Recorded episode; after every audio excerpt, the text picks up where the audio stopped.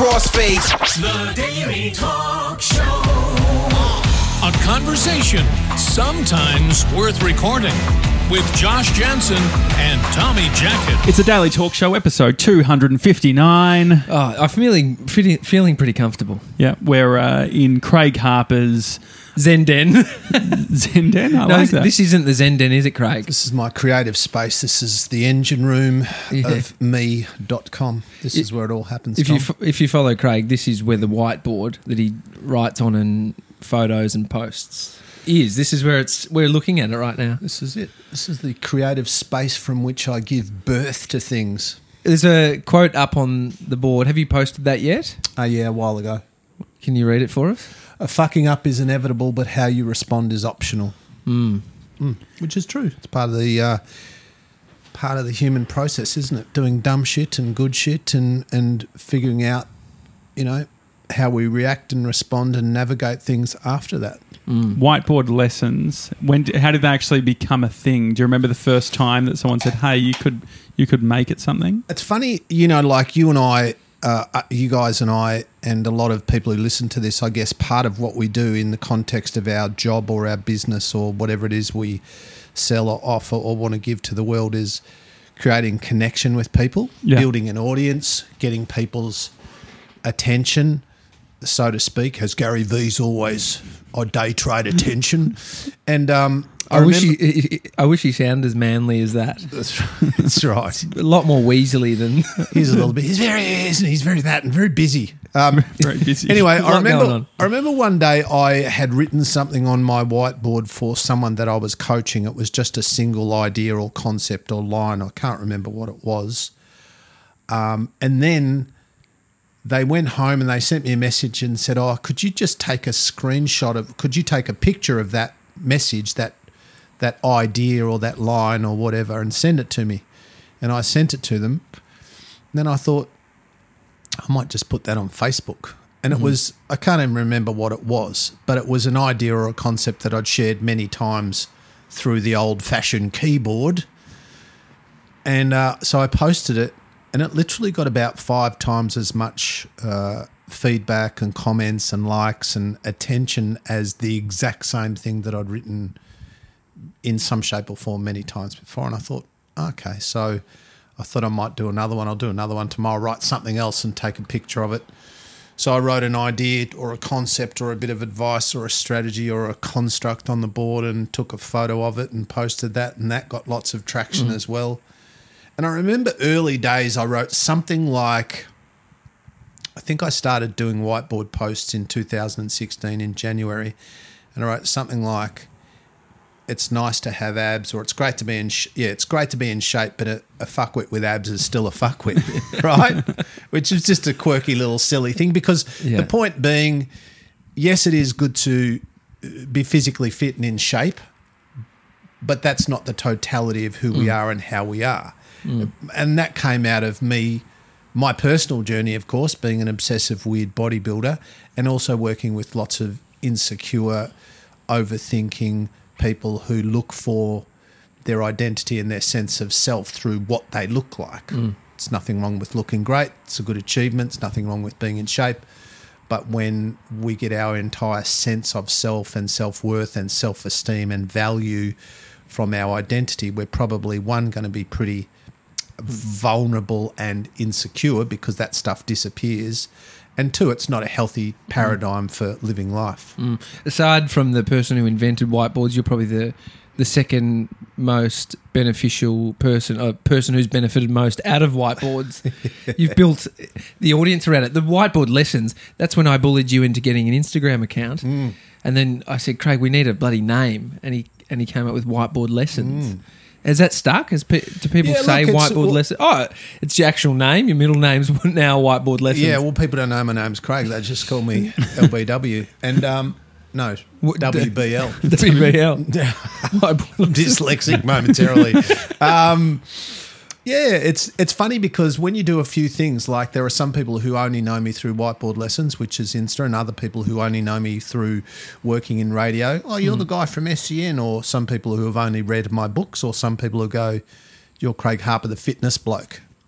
You know, and th- so I'm known through a few um, through through a few different kind of areas. But yeah, a lot of people just know me for that, and it's grown very organically and slowly. Um, I think we're sitting on about thirteen thousand followers, but it's a very highly interactive audience. So there's a lot of feedback and a lot of um, a lot of participation, for want of a better word. Do you get influenced when people come up to you and say, "Oh, Craig, I know you from this or that"? Do you ever get into personal brand mode where it's like, "I don't want that to be the first way someone knows me"? Do you ever want to control that? That's a re- that's a really interesting question because as a as an educator and a coach, like where I started out, which is you know bums and legs and micros and macros and fucking calories and carbs and stuff, which is I'm still passionate about fitness and health and wellness. But then you get to a point where you kind of almost get to the end of that road personally, hmm. developmentally, philosophically, and you go, so I want to know more about humans now, not just hmm. the, the biological spacesuit that they inhabit. And so sometimes when people go, oh, you're the fitness guy, you're the exercise science guy, it almost bothers me, but maybe that's my ego. Yeah. You know, where I go, no, I'm more than that. I used to be that. Now I'm mm. this guy. But it's all, it opens the door anyway. And I go, yeah, that's that's my background. I don't work in the fitness industry anymore. And and then they often go, oh, what do you do now? And I'll just talk to them about whatever, you know, the, the corporate stuff that I do or the kind of coaching and the, the human stuff that I do beyond the purely just physical stuff. Yeah. Tommy and I were watching uh, Austin Kleon. He's got a new book coming out. He wrote "Steal Like an Artist," and he's a What's it called? a steal like an artist Okay. is the book. Oh, mate, I uh, had a moment where I bought a lot of copies of it. Long story. Tried to create a bookshop. Um, Amazon I had a breakdown and spent two grand on books. This was a few years ago. This tried to about four create ye- a bookshop? Well, what happened was I was Buying them retail? Was it? yeah. I so bet you, Worst idea I, ever. I bet you he heard Tim Ferriss saying, "Gift, you should gift books." Well- and so he bought a shitload of So them. this would yeah it would have been four years ago, and I was wanting to buy a book for a friend, and I go into the bookshop and I realize that none of the books that I like were actually in Mm. the bookshop. They always had to be like, oh yeah, we can order it, and it will take two weeks, and Mm. Same. yeah, and so I um I thought, fuck it, why don't I get my favourite books? Mm. And um, Amazon, I got this uh, email from Amazon saying American Express is doing a promotion where Mm. if you buy from Amazon, you get free shipping. And I was like, free shipping? What about if I ordered like 200 books? Mm. Would it still be free? Like, because that's a fucking, that's like a freight. Like, that's a huge amount Uh-huh. of, that's a commercial quantity nearly. And so I didn't. I was like, yeah, sure enough, it was free shipping. So I ordered yeah, it was like 100 copies of Steal Like an Artist, 100 copies of Sh- Show Your Work, which is another one of his books, uh, 50 copies of Vagabonding, which was a travel book, um, 50 copies of Stephen King's On Writing, and then I bought, I think it was like 100 copies of Humans, Jesus, of, humans, of, humans of New York. Really? There was a few, right? So anyway, this is before I And what was found the minimalism. total bill for this? So initially it was four and a half grand. and then, hell. but the great thing was it was fucking uh, uh, bought through Amex. So I had had 55 days interest free, guys. Oh, But so you, got, you had to get a credit card as no, well. what, no. So I had the credit card already, which was why I got the free shipping. Anyway, I told Brie, I said like, this is what like I had the giddy feeling of a fucking just bought something really dumb, but it's like. At the time, you can confuse it for a good feeling, like I've just invested in my future. This is going to be big, and, and so I told Wow. Brie, That's a story, isn't it? so I told Brie, and she flipped out. Like, you spent how much on books? She said, "No, that's right." I said I bought about this uh, many books. She said, About 400? Yeah, she said, "Is that nearly a thousand dollars in books?" And I was thinking to myself, "Oh fuck! No, it's four and a half thousand dollars." Anyway, so I went to work that morning. I told my manager at the time. I said, "Oh, do you think Bree's being unreasonable, or have I done something dumb?" She's like, "No, I think." I think it's probably a bit silly. And so my manager, like during my one on one, actually helped me go through. And she said, Oh, well, through Amazon, you should be able to cancel some of them. So we cancelled. There was a few. Humans of New York, we cancelled. I was going to say, I Um, don't have that, so. Yeah, so there was a, have. only about two and a half grand's worth of books that ended up coming. But so the thing is, they ended up they they sent me um, these huge boxes of the books. And the first time around, the box was so big that it got destroyed. Like Amazon sent me a message where it was like it basically being destroyed in the post because it was. And when it arrived, it was like I just got sent to my work where I was working at the time. Hmm. It was ridiculous. It was actually a triggering point for reception saying we're not taking anyone's That's deliveries funny. now. So anyway, my point is that, that Austin Kleon, who has wrote "Steal Like an Artist," a New York Times best-selling author, really like he, he does these things called news newspaper blackouts, which you would really love. Which what he does is he gets a sharpie, he gets a newspaper article, Yeah. blacks out all the words and just keeps individual words to make up a poem or a sentence Hilarious. which is really great. Anyway, his new book, Keep Going, he's done as like a presentation at Bond University in the Yeah. States. And uh, one of the points that he talks about is Uh, we don't have hobbies anymore, mm. we just have side hustles. Mm. And Tommy and I could really relate to it because it seems like everything that we could be good at.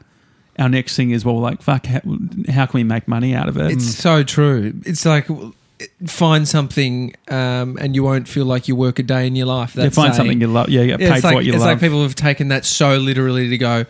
I like this, so I'm gonna. I want to make money now doing this thing and nothing else. Yeah. Is there a bit of like um, is expectation people have built? Are you seeing this?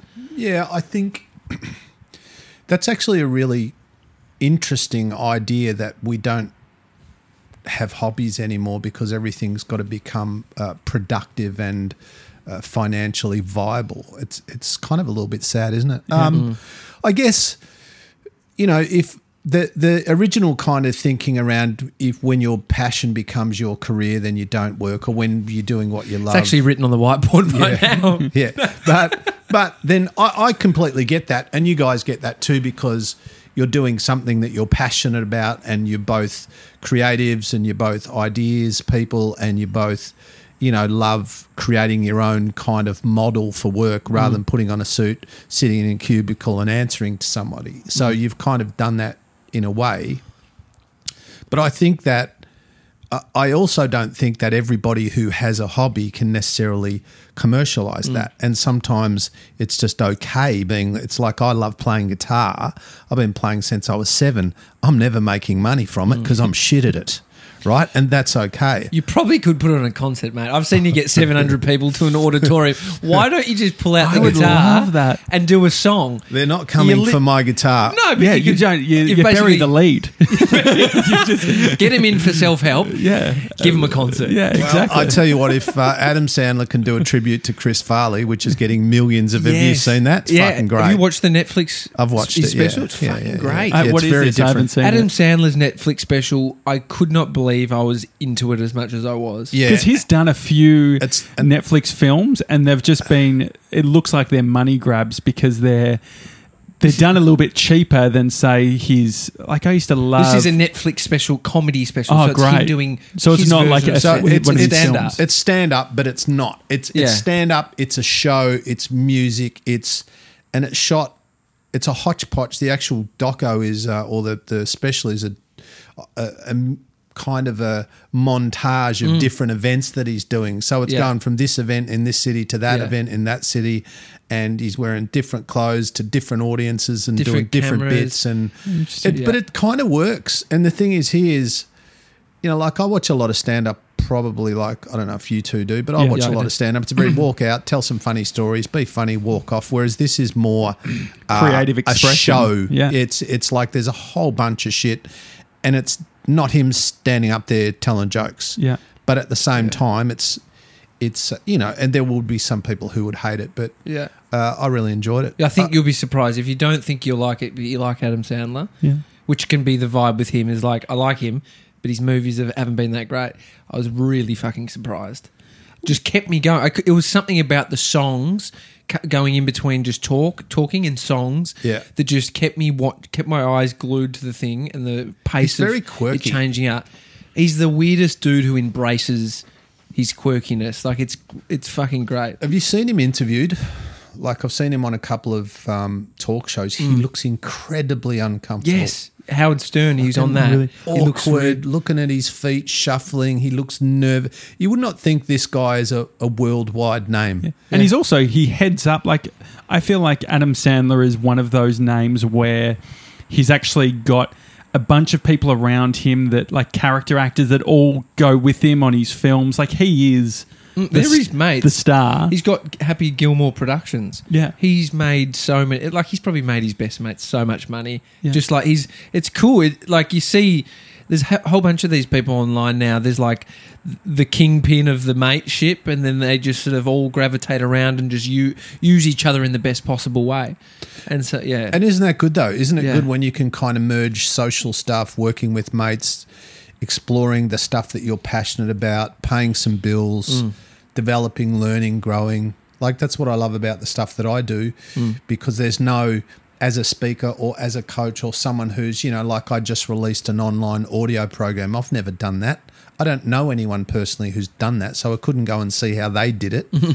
right? So you figure stuff out as you go, and you figure out the actual recording stuff and what content should I put in, and how should I present it? Should it be super formal and structured? Should there be, you know, seven questions per section? Should there be a fucking workbook? Uh, And then how do we market it? How do we sell it? Should it be three hours long? Should it be twenty? Like you're just figuring stuff out. And next time I do another one, it'll be slightly different and we'll learn, you know. And when I do, like just before Christmas, I did a brand new workshop at the convention center, which was a one day workshop. And it was a completely different format. It was like a great big classroom where everybody was sitting two to a table. So it was literally like school, but with 100 people. So we li- limited it to 100 uh, and we filled the 100 quite quickly. And I did it, you know me, I never use fucking slides or PowerPoint or videos. So I did the whole day with slides, which was only 15 slides, but we'd put up a slide. I would talk about the idea that was presented up there. So there'd be a whiteboard post with a message. We'd talk about that message. And then off the back of that message, there'd be a couple of questions for them to answer. And I'd say, all right, get up, go meet someone new and before they would have a chance to go, oh fuck, I'm nervous, I don't do that, and before they had a chance to overthink, I'd kind of almost yell at them to hurry the fuck up. They'd go meet someone, and within about 30 minutes of starting the day, the energy in the room was fucking magic. And everybody's meeting people, they're talking, everyone's there for the same reason. They want to learn, they want to change, they want to build resilience, they want more purpose, more meaning, more clarity. I want a better life, I want a better body, I want a better marriage, I want to be happier, I want to be more fulfilled, I, I want to stop wasting my time, my talent. I don't want to be the overthinker. So everyone's there for something in that space. And then you just open the door for them to have great conversations to, to come up with their own solutions. But there's no three step plan on how to create that experience. Mm. So I'm always going, well, let me try this.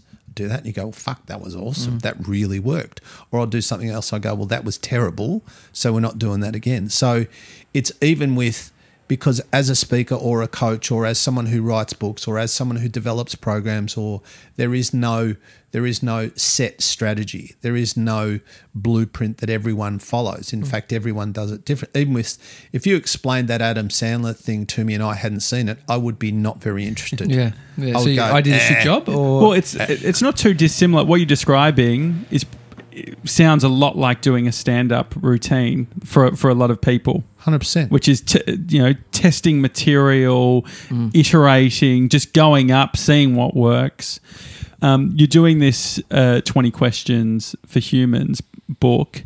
Is there a universal question that you find because everyone's on a different path, everyone's going through different shit? Is there a, a universal question that we can ask, no matter what the situation, that will give us an answer?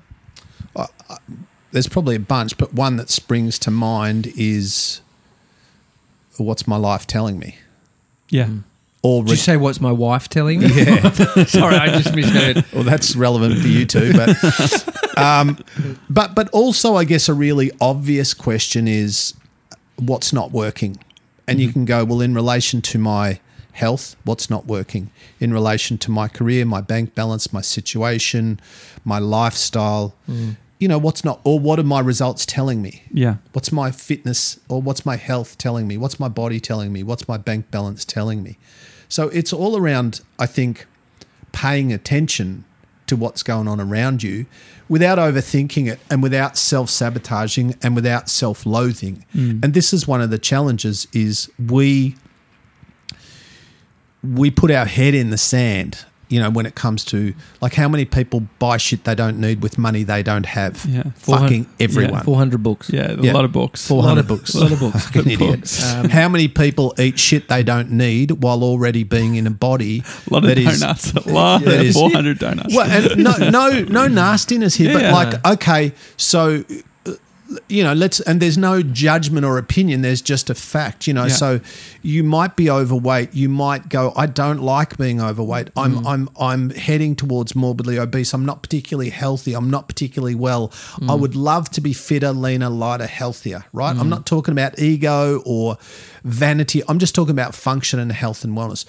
Uh, But at the same time, I constantly eat shit right? So we, we are kind of on one level wanting to do something, but on another level sabotaging that very thing that we mm-hmm. want because in the moment and where we live is in the moment in the moment i can eat this shit and get instant gratification. Or i can spend that mm. money and get instant gratification. Or i can tell that person to fuck off and feel ins- or i can blame that person because if i blame that person then it can't be me then So- it can't because if it's my fault i have to do something What's right? the mechanism then? What can we use to go go beyond that? How like if it's so natural and unconscious, if the the eating the thing is just the what we've defaulted to or reacting a certain way, is there is there even a question in that moment that we can ask or how can we f- be Mm. present in that moment to make a change? So you answered the question in the question, and that you said that we are so unconscious, and the answer is to become conscious. Yeah. And this sounds bullshitty and kind of Dalai Lama bless, but it is really about consciousness and awareness. Like, so I, I try to bring things back to me in, in the sense of these explanations, because then if I'm if I'm describing myself and being self deprecating, then people can't get offended so much. But I know that when I was morbidly obese, when I was a kid, I know that when I got out of shape in my 20s, I owned a gym, I was working in gyms, and I let myself go and I went up to nearly 120 kilos. I was simultaneously telling people to do one thing and mm. personally doing another mm-hmm. because I had a food issue.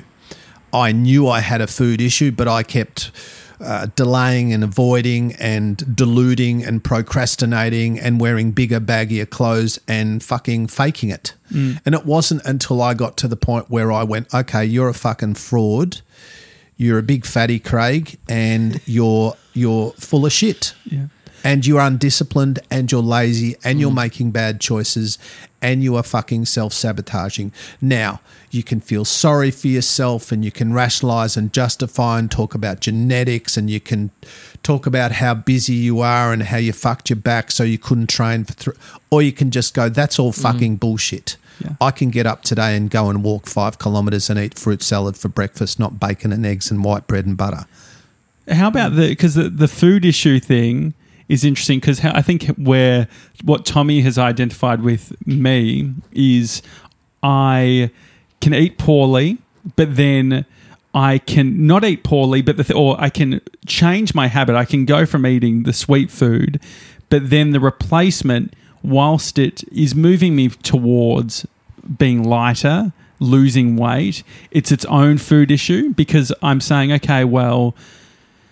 I actually would prefer just not to not to have to worry about what to fucking eat. Mm. So I'm just gonna have one like one meal, and it will just be this type of thing. Like I I basically under eat based on I find that fucking easier than the challenge of working out whether I should have blueberries. So it's going. I'm eating badly. I'm going to remove food completely, which I see as the just as bad as What's making bad decisions there because it's like It's another food It's issue. inevitable. So you don't actually fix the issue. You're just bringing that energy into a into another one, which is like going from eating. Say, if I replaced uh, every time I had uh, chocolate with fucking protein bars, or if I was just eating one type of food.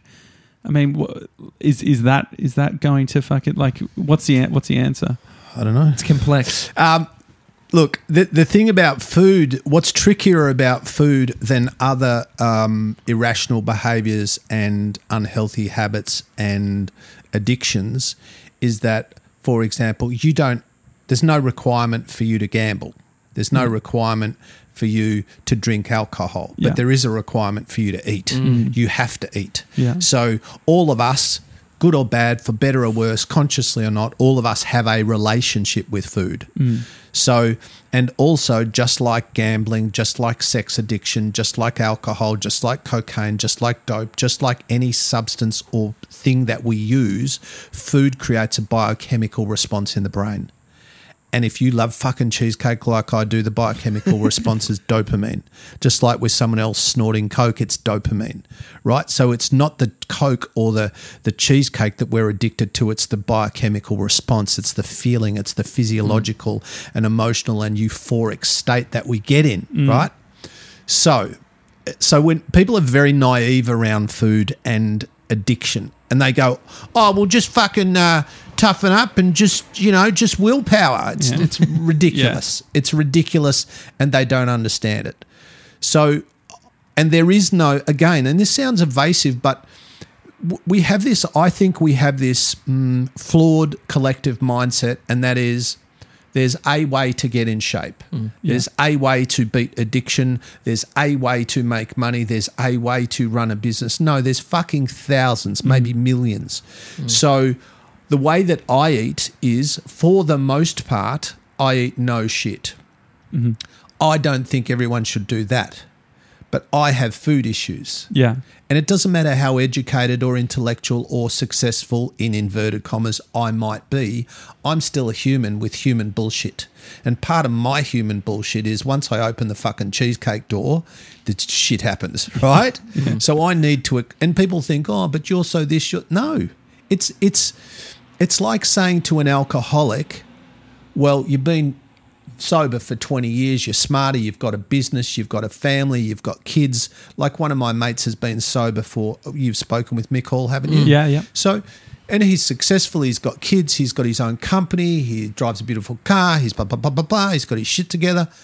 I'm never saying to him, mate, just have one beer because you've got your shit together now. Mm. And nobody would think about it because, and it's the same with other people who have addictive tendencies around other things. And so you need to develop your own operating system. Um, and, and for me, for the most part, you know, Tommy knows this. Like, I will, after you guys go, I'll have breakfast and I will have oats and almonds and psyllium husk and protein powder and almond milk. And it's pretty much the same amount of everything that I have every day. I enjoy it. And it's not like I eat it. I'm like, fuck, I hate this, but it works. I enjoy it. Mm. What's it But- called? Silly. What's the Psyllium husk? husk. Psyllium husk. What I- actually is it? Fiber. Yeah, it's fiber. But what the fuck is it? It's like powdered. No, it's powdered not even fat. fi- It's not even powdered. It's quite. It's quite grainy and granular. It's like yeah. It's just. Is it like you a plant product? Oh yeah, yeah, yeah. Okay. Yeah, it's a plant product. So it's it's a it's a it's almost like fucking chaff. You know. It's weird. It makes Yeah. the Does it make you porridge- shit or something? makes Makes you shit, yeah. Uh, so cut. So the, there's i- interesting. well, you're off booze. So I've not drinking for 2019. It's pretty Really? pretty- that's Yeah. it. I mean, I'm 10 days in. He's going to fuck shit up in 2020. You should. But you know, like I, hundred percent. If I'm looking at other people who, uh, there's many more people, many more people. There's many people that are a lot worse with their habits around alcohol than I am, and they're still what I. I don't classify them as alcoholics. For me, I see it as like I may as well just cut it off and try something and give it a go. I know I'll be a better person without it, and that's just for me. For something like Josh, he's cut off social media at the head for him and his personal use. Whereas the it's not as easy to just cut off the food thing at the head, mm. like you said, because we're coming. Mm. You've got to eat Well, at I- some point, or you'll die. Well, I think the other thing too is where I do see it being a problem is when it becomes unproductive of not being able to like I can I can be really l- the thing is that I use food as a, a almost like a medicine to Yeah. medicate and so my productivity when I'm not eating that much goes down significantly because normally I'm self medicating or I'm eating, and that gives me whether it's you know sugar or what it like it makes me feel good. It's not emptying the willpower bucket. Whereas at the moment, I'm fucking depleted because I'm like. I can. There's only so many things I can, um, you know, so much willpower I have, and I'm using it at the moment on not having fucking cheesecake. Here's a question: How do you, when you're a friend, or you're, you're a person, you see a friend and you see the answers for them, but you know that it's not, uh, it doesn't solve it by saying, "Here are the answers, mate. This is probably where you're missing." How how do you approach that? Because that's, I mean, that's I see Josh well, in given that way. there's just from- an- given Craig's talked about like there's fucking a thousand ways of doing it. Yeah. your answer isn't necessarily their answer. And so I and what I've identified, and this is you know looking at you with Yeah. the fitness stuff. It's looking at other people. It's I think it's what everyone does for their partner. But you know that it's not okay to just go, mate. I reckon you should now try this because they're not going to do it. They're going to Yeah. tell you to get fucked. What's a way to approach that when you do see something clearer re- from the outside than the person does from the inside, and someone who you love? So, one of the questions I get asked a lot at the end of workshops is uh, often from ladies. I don't know why, guys as well, but more ladies. They'll come up to me and they go, "Thanks, that was great. Whatever, loved it. Fucking light bulb moments. Wah wah wah. I wish my husband came." and then they go, "How do I make him?" XYZ. How do I make him? How do I make my husband do this? How do I make my husband see that? How do I make my husband realize this? How do I make my husband or my wife change that? And the answer is you don't. So you can't change anyone and you can't make anyone do anything. All you can do is influence people. And the the funny thing is like let's say Amy had a bit of an issue, right? And you went, "Hey Ames, I reckon you should XYZ." She might go on a level, "Fuck off." Mm-hmm. Because you're you and she's her and you guys. But if I maybe said something very similar, right time, right way, she might go, hmm, that makes sense, Harps. yeah, well, I think it's whenever you're super close. Like I feel like there's Could be things the that- four hundred bucks she's paying you for the hour to, to run you through a Well, coach. there's, I the think old days. in in like relationships, I think that constantly happens. Where and I think it's probably even g- going to happen with you and I being in business together. Is it's like it takes an we're so close that we can't sort of. There's too much shit, other shit going on that we're sort of bringing Ah, and into also you have to be aware. So the the answer to your question which i didn't really answer is on, on your part is awareness and knowing whether or not that person actually wants to hear that. So I, i've written in um, i can't remember i think it was uh, i think it was stop fucking around. I wrote a chapter about my mum who smoked for a long time when she was younger and when I kind of realised when I, I don't know how old I was when I realised how treacherous smoking was, well, that was it. I was like the anti-smoking fucking campaigner for Latrobe Valley, you know. um, and I was eight, and I'm like, "Mum, look at these pictures. Mum, you got to stop smoking. Mum," and I did that till I was about thirty, right? So like decades. And all that it did was piss my mum off. Mm. It didn't help. She didn't want to hear. It didn't create connection. It created disconnection. And it didn't create enlightenment. It created resentment. so how could you influence? So you can't Cut You- her ciggies in half. But you've got to. that's right. But y- I mean, it's not your job. Mm. But all you can do is say, like recently, one of my friends is going through some shit, a dude, and I- can't expand, but I will just say he's got something going on that I think he needs to deal with. And I thought, I don't really want to have this conversation because I know he doesn't probably, or he's not waiting for me to. So I just said, um, we had lunch and I said, before we start, I want to say something. It's going to take two minutes. And then if you want to talk about it, we will. If not, let's just fucking, you know, eat our chicken salad and sing kumbaya, right? So I told him what I thought I needed to tell him and what I think, if he paid attention to what I told him and he did something about it, could be very valuable and helpful mm. to him. However, it's up to him and he needs to want to do it. And I said, You you might hate me after this or resent me, but I'm coming from a place of love. And that is because I care about you. Mm-hmm. I don't actually want to tell you this, but I think I've got I think I know what's going on and I think I could help or I think I've got a, a thought, an idea that could be valuable to you. And uh, I told him, and he sat there for about a minute and just looked at the table. And then he looked up at me and he had tears in his eyes. And he goes, You've, You're exactly fucking right. Yeah. And I said, cool. So I go, mate, I, I love you. I think you're great, but I think you're fucking up with this one particular thing. If you want no judgment, no anything, I'm just saying this because I want you to be okay and I want this thing to be better on planet you.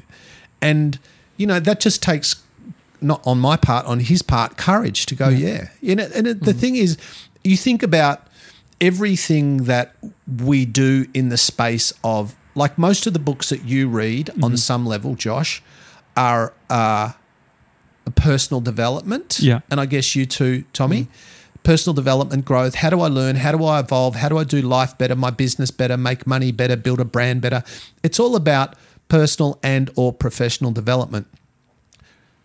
And then, really, what all of that is about, if we want to disseminate it, is about self management. Yeah. How do I manage me? Because you think about this if you can't manage your mind, if you can't manage your emotions, if you can't mm. manage your body, you're fucked. Yeah.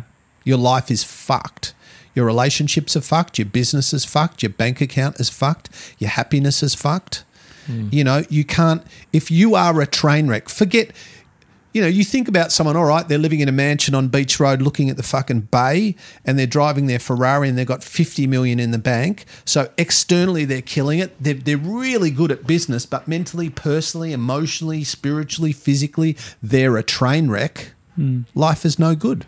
And so it's this ongoing, I guess, um, uh, uh, jigsaw puzzle of making this picture that is complete. Whereas, yeah, make money, build a brand, build a business, be a good human, look after your body, have a uh, have a have a, a an awareness of your internal health, your spiritual, mental, emotional health, whatever that means for you. Maybe it just means being a decent human. Mm. Maybe it means turning down the anxiety and the overthinking. Maybe it means, you know, serving others, not just serving yourself. Maybe it means having a a purpose bigger than you and your ego. I don't know. Like for me, I tr- as I've I've said, I think maybe even on this podcast, I tried selfishness for a long time. It didn't fucking work. Yeah. It doesn't make me a good person. I don't like me when I'm selfish. I don't like how I am around others. Mm. Now that doesn't mean I've got to be the Dalai Lama, but what it means is when I am working to help and impact and influence people genuinely to do that with no agenda. I'm not talking about workshops where I'm being paid, but just the countless opportunities that I am presented with Yeah. to help and listen and talk and coach and care for for no commercial gain and I embrace those things because I think that's part of what I'm meant to do then you become a better person in the middle of your life and your life becomes better around you. Mm. Was that too deep and philosophical? it was good. No, do you think working on? Do you think there's people that use working on other people's shit as a way of avoiding their own shit? or maybe even maybe, but also maybe even, understanding their own shit Yeah. and getting perspective on their own. Well, shit. they say like psychologists are all a little bit tweaked themselves. Oh. Have you heard? I think so, and Yeah. and a, a lot of them are, and I don't think they'd be offended by that because I've worked with lots of personal trainers who've got body image issues Yeah. and food issues, and I'm one. Yeah, So, like, I think we've got to be less precious about calling our own bullshit. Hmm. it's like, well, of course, I'm flawed. yeah, Of course, I've got body image issues. Of course, I'm insecure. Of course, I want approval. Of course, I want you two boys to like me because I'm fucking human. yeah, This is the human experience. When people go, I don't give a fuck what anyone thinks about me, that's a lie. Yeah, that's yeah. a total Yeah. lie. Yeah. Everyone cares. Everyone. And if you go, I don't care what anyone thinks about me, you're deluded or you're psychotic or you're just lying. Hmm. So now there's a difference between that and being totally paranoid and insecure and wanting everyone to love you. That's a different thing. yeah, But this is like, I just, I feel that especially men, we need to open the door on going, you know what, I'm a bit flawed, I'm a bit fucked up, and I'm a bit scared sometimes, and that's all okay. yeah. I don't need to be this fucking alpha male chest beating Neanderthal that fucking knows everything. Because one, that's a show and that's bullshit. And two, it's not a good paradigm for life because it just doesn't work. it can be appealing. I think that I've like seen, uh, like I feel like I've got a lot of sort of feminine qualities. I talk about stuff a lot. I sometimes I see uh, Tommy's ability to work through things uh, at an external level where he's not reflecting it. I res- respect that, but I also think that Tommy's trying to come, like he's trying to pull off the uh, the mask, and I'm all, I also see the benefits of the mask because, say, pa- being a passionate person, for instance, being a passionate person can be an awesome quality. A passionate person can also be the thing that leads to fucking meltdowns and blow ups, and you know, being a pain in the ass to be with. How do you take your best quality, your best attributes, and maneuver them so that they also don't fucking hold you by the neck and control your life. So the difference between, say, um, passion and focus, and on the other side, obsession, Yeah. is that passion and focus is in control. You have a level of control. Yeah. Obsession, out of control. And so people go, it's like I've had a bunch of people say to me, oh, you know, alcoholics and addicts, you know, I think I'm just going to become a fitness junkie. I'm like, mm, that's actually bad as well. Yeah. You don't need to be a junkie. You don't need to be a junkie. You don't need to be an addict. Yeah. It's like people think I'm addicted because I train every day. I'm definitely not. Yeah. I'm happy to go and do 20 minutes at the gym and fuck off, or I'm happy to have a day off. Yeah. But but it's it's about having that that healthy relationship with whatever that thing is. And I think when you have look, we were talking about Gary Vee before when we were having a coffee, and I think we all respect him and like him. But, and this is just from the outside looking in, one of my thoughts on it was that he is obsessed, and I think he'd probably say that. Hmm. And I think sometimes, and it, and again, this is just an external uh, Evaluation. yeah, Yeah. is that eh, I don't know how much balance he has. Yeah. Hmm. You know, and he says so, th- some things sometimes like, you know, family is everything and da da da da. da, And I look at, at at his schedule and I think, well, if family is everything, I don't know hmm. that your behaviour and your lifestyle and your choices is a reflection of that. Because if family is everything, you would probably spend more time with them and less work and work less. Hmm. But I could be wrong. Maybe that's me just being judgy. Yeah. So, you know, I, I think with all of it, you know, with business, with life, with family, with relationships, with love, with purpose, it, we go, well, what are my values? What are my core values? What are the things that mean the most to me in life? And then the challenge is to build a lifestyle and a situation and an environment and a, a career around those values. So I reckon I'm fortunate because I get to talk about my values and live my values and put them into practice and share thoughts and ideas because my one of my values is helping people. One of my values is exploring potential and and talent. One of my values is is serving people. You know, um, and so I get to do all of that, and at times get paid for it. So it's it's a nice fit. So what I'm hearing is turn your hobbies into you, Your side hustle. yeah. Oh, look, I love Gary Vee. I think he's great, but and it's just, and he probably would say the same about me in some way if he fucking knew who I was. Um, is like I, to me, sometimes it, some things seem a little bit lopsided. Yeah. Like when I, you know, when, you know, it's like I had somebody, um, when a while ago, a year or so ago, a dude approached me and go, um, essentially, are you interested in X, Y, Z? And I said no. And he goes, and and his premise was, well, I just want to help you grow your X, Y, Z. I'm like, no, you don't. I go, you want to sell me shit because you work on commission. Yeah. Yeah. I go, that's the truth. And he looked. Mm. I go, let's. I go, you're going down the Yeah. the wrong road with the wrong person. When you when you who don't really know me. Yeah. Tell me that you're only about helping me. Cool, help me and do it for nothing. Yeah. Yeah. Do you reckon that's his truth, the way that he's spun it Well, that- in his mind? That's yeah, and that's a sales pitch, and Yeah. that's a tactic, and I just want to help you. Aren't you interested in growing this or doing that? yeah. I'm like, do you li- do people listen to this? Like, mm. do people buy that from you? Many people have bought Isagenix. It's when I get that, hey Craig, I want to talk to you about an opportunity. I'm like, fuck your opportunity. Oh. Stick your multi-level marketing up your ass and don't fucking pretend that you want to have a coffee with me when what you want to do is sell me shit and manipulate and coerce Mm. and manage a situation. If you've got something to sell, that's cool. Ring me and go, I'm involved in this multi-level marketing thing. Yeah. And I would like to get you on board because if I get you on board with your influence, that's real good for me. Yeah. Okay, I'm way more comfortable with that because you're being honest. Yeah. Be honest. If you believe in your shit so much, why do you have to be fucking deceptive? And why do you have to stooge somebody into uh, under a false pretense to get them to a place to then Mm. unpack this thing? I mean, up the hierarchy of that those business chains is people preying on emotional people.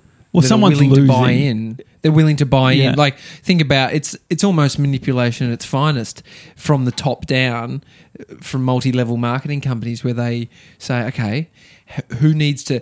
Are you looking to work less? Earn more money. It's like they're the people that go fuck course. me, me, me, and then they get that that are like conning, trying to con other people. It's not even they don't see it as conning. I It's have all the say. same. It's all in the space of two minute abs. It's all in the space of think and grow rich. It's all in the. It's it's the. Will it go? Will it be done? Do you think? What? Like you've been in the industry, Will what be done? all that shit, the multi-level marketing, human fitness nature. stuff. No, Everyone there'll wants a always be a version of that. Yeah. Yeah. There'll always be a version of that because because the vast. Do I say that?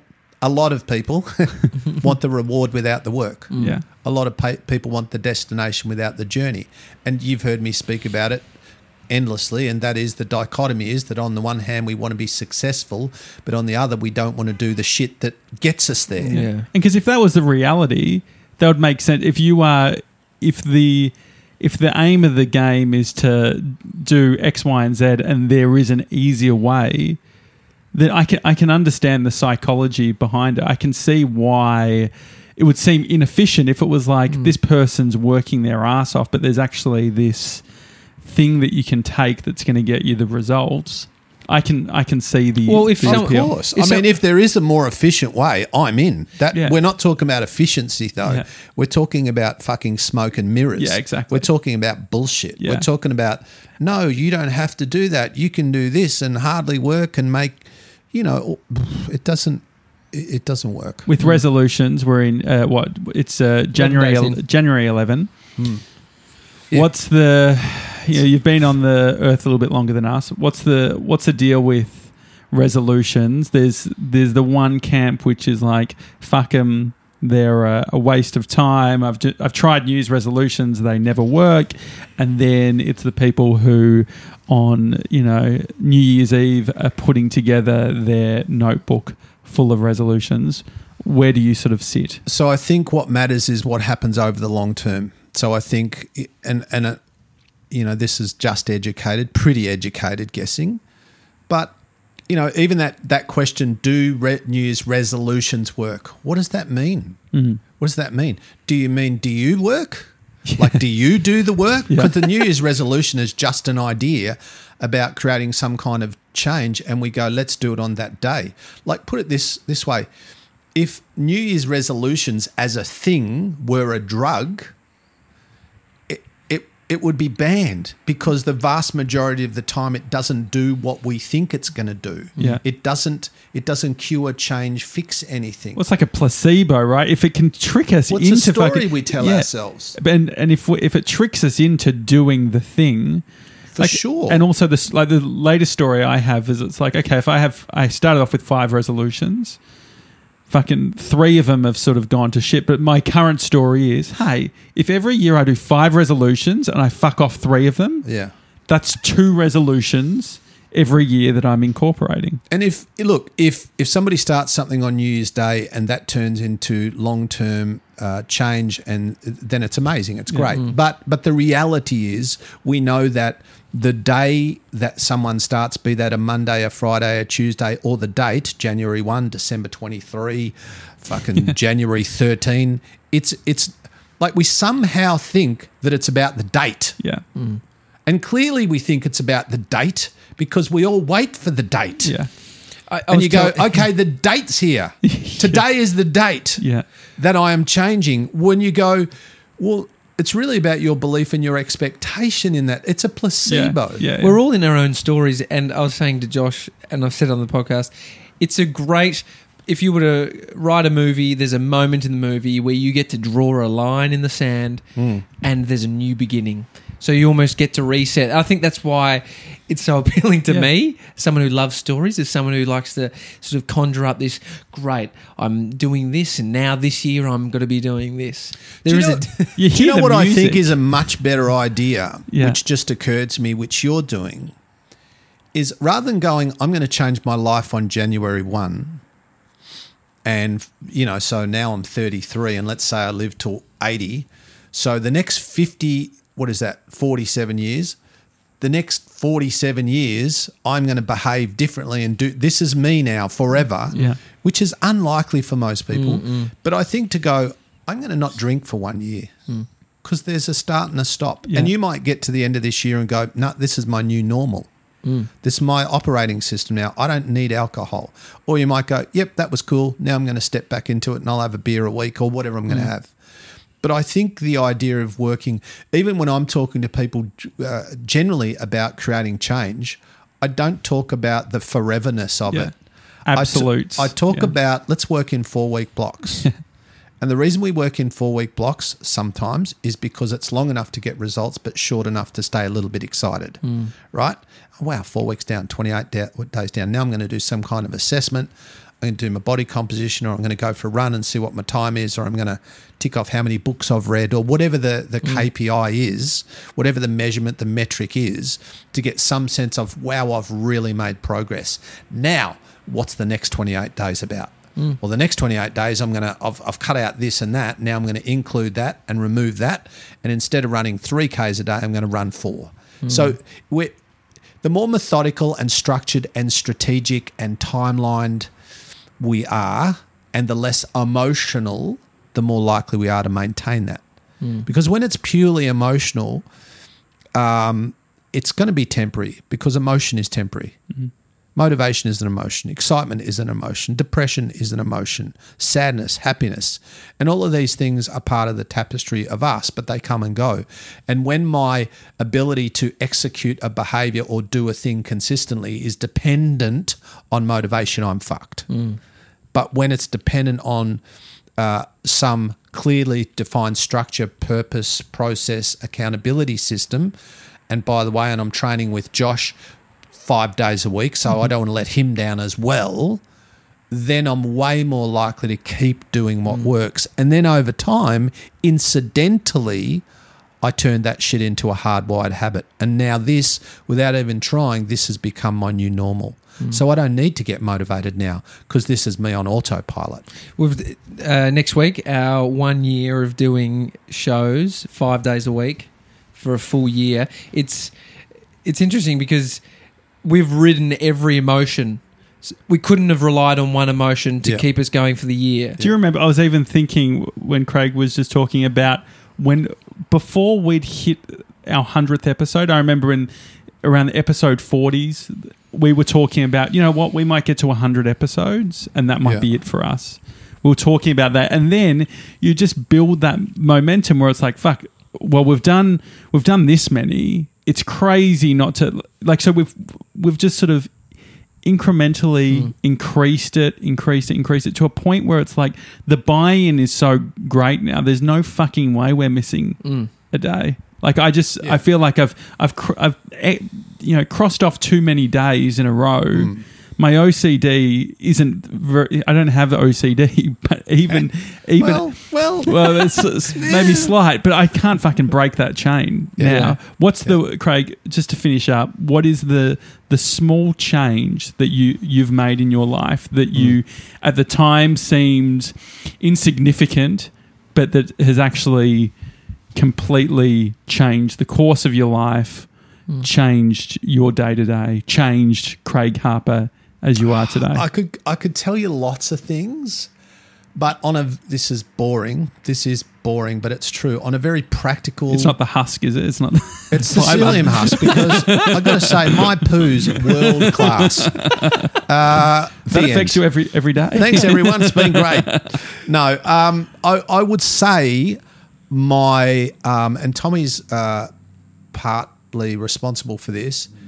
My willingness to embrace social media, where I just opened a door, and I'm not a, a you know I'm not passionate about it, but I just realised what a valuable uh, and not just social media, but the internet in general. You know, it's like my um, like Tommy said, my my last Melbourne workshop, we had 700 human beings there. I'm like, fuck. Even even I think, and I'm I've got a bit of a brand, and I'm pretty ambitious, and I go, it's so amazing that 700 people go, here's my money, I'm coming to listen to Yeah. you, you fucker, for three hours, and we've got a a gig coming up in April, I think, and we've got a 1250 seat room at the convention centre, and I know that that is. Um, the, f- the fact that the internet and social media more specifically gives me a platform to share stuff like this. Yeah. Mm-hmm. Your podcast, it's a platform. My podcast, the You Project. Uh, it's That should it's be a new intro. It's a platform. Yeah. You know, and and I just think that, um, I- I think people my age who don't get it are fucking living in the dark. Yeah. Because.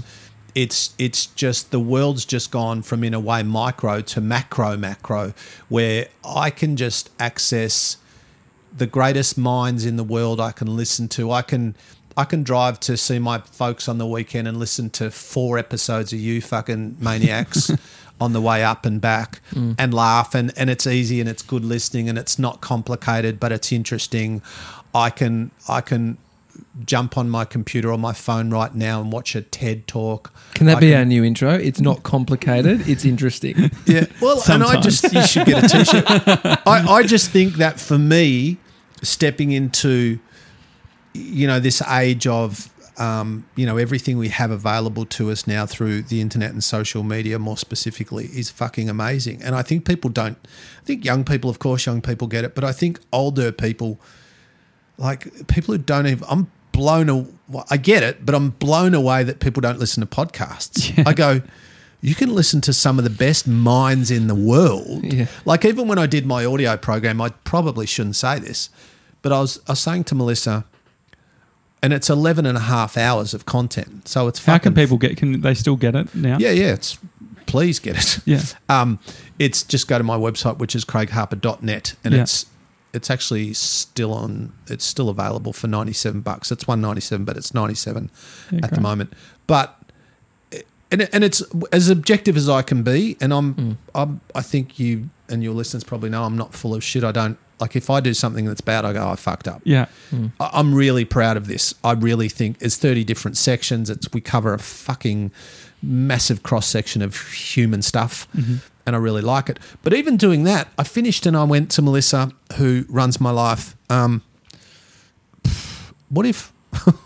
Like, why would people buy this? Because you can mm. jump on the internet and listen to a million hours of conversations. You can listen to Gary Vaynerchuk and Tony Robbins and Russell Brand and, and Joe Rogan and and you know Sam Harris and Jordan Peterson mm. and you can listen to all of these people share their thoughts and mm. ideas and and sure enough, we launched it and it started selling. It's the same like, reason people go to university. Like there's there is something in the structure, in the bringing it all together, Yeah. connecting those dots. Because otherwise, it can be a clusterfuck. Because you can watch Gary Vee saying one thing, Mm. and then you can go and watch Tony Robbins say the complete opposite. So there is.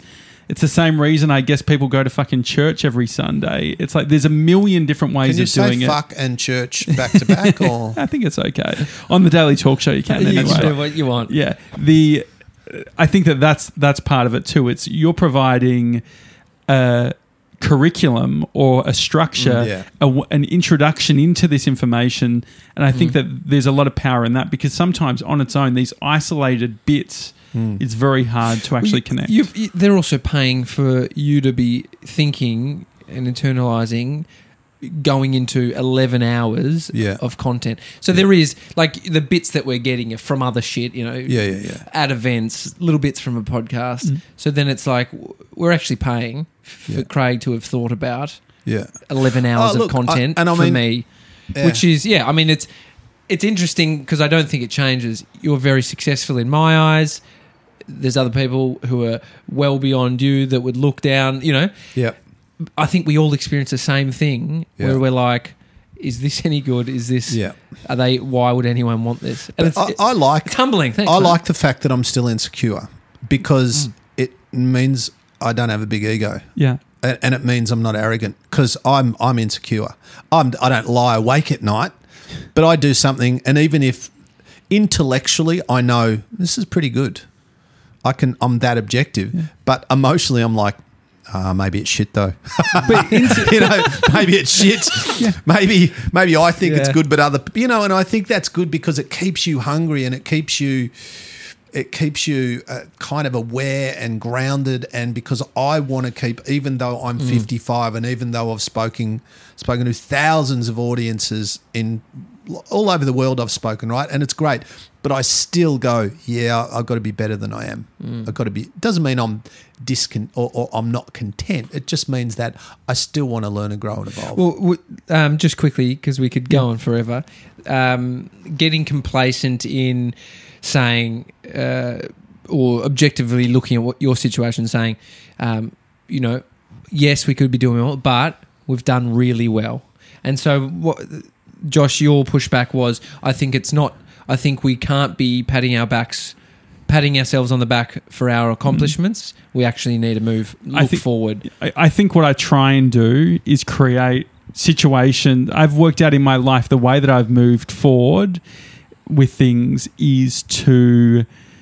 It's it can sometimes be like I think uh, you know nine times out of ten most days saying yeah we're doing great and all that sort of things really positive, but then definitely I like to show up some days and saying we're doing we're at forty percent capacity of what we could be doing and try and go the other way which will then bring us up do you do you have do you have those moments yeah look I think it's it's um you can't live in that moment No, Because there's no, a lot of it's, pressure it's, on it's yourself. almost it's almost a contradiction because like people think if you are content Mm-hmm. and I'm very content but that means you have no ambition Yeah. well n- no I disagree Mm-hmm.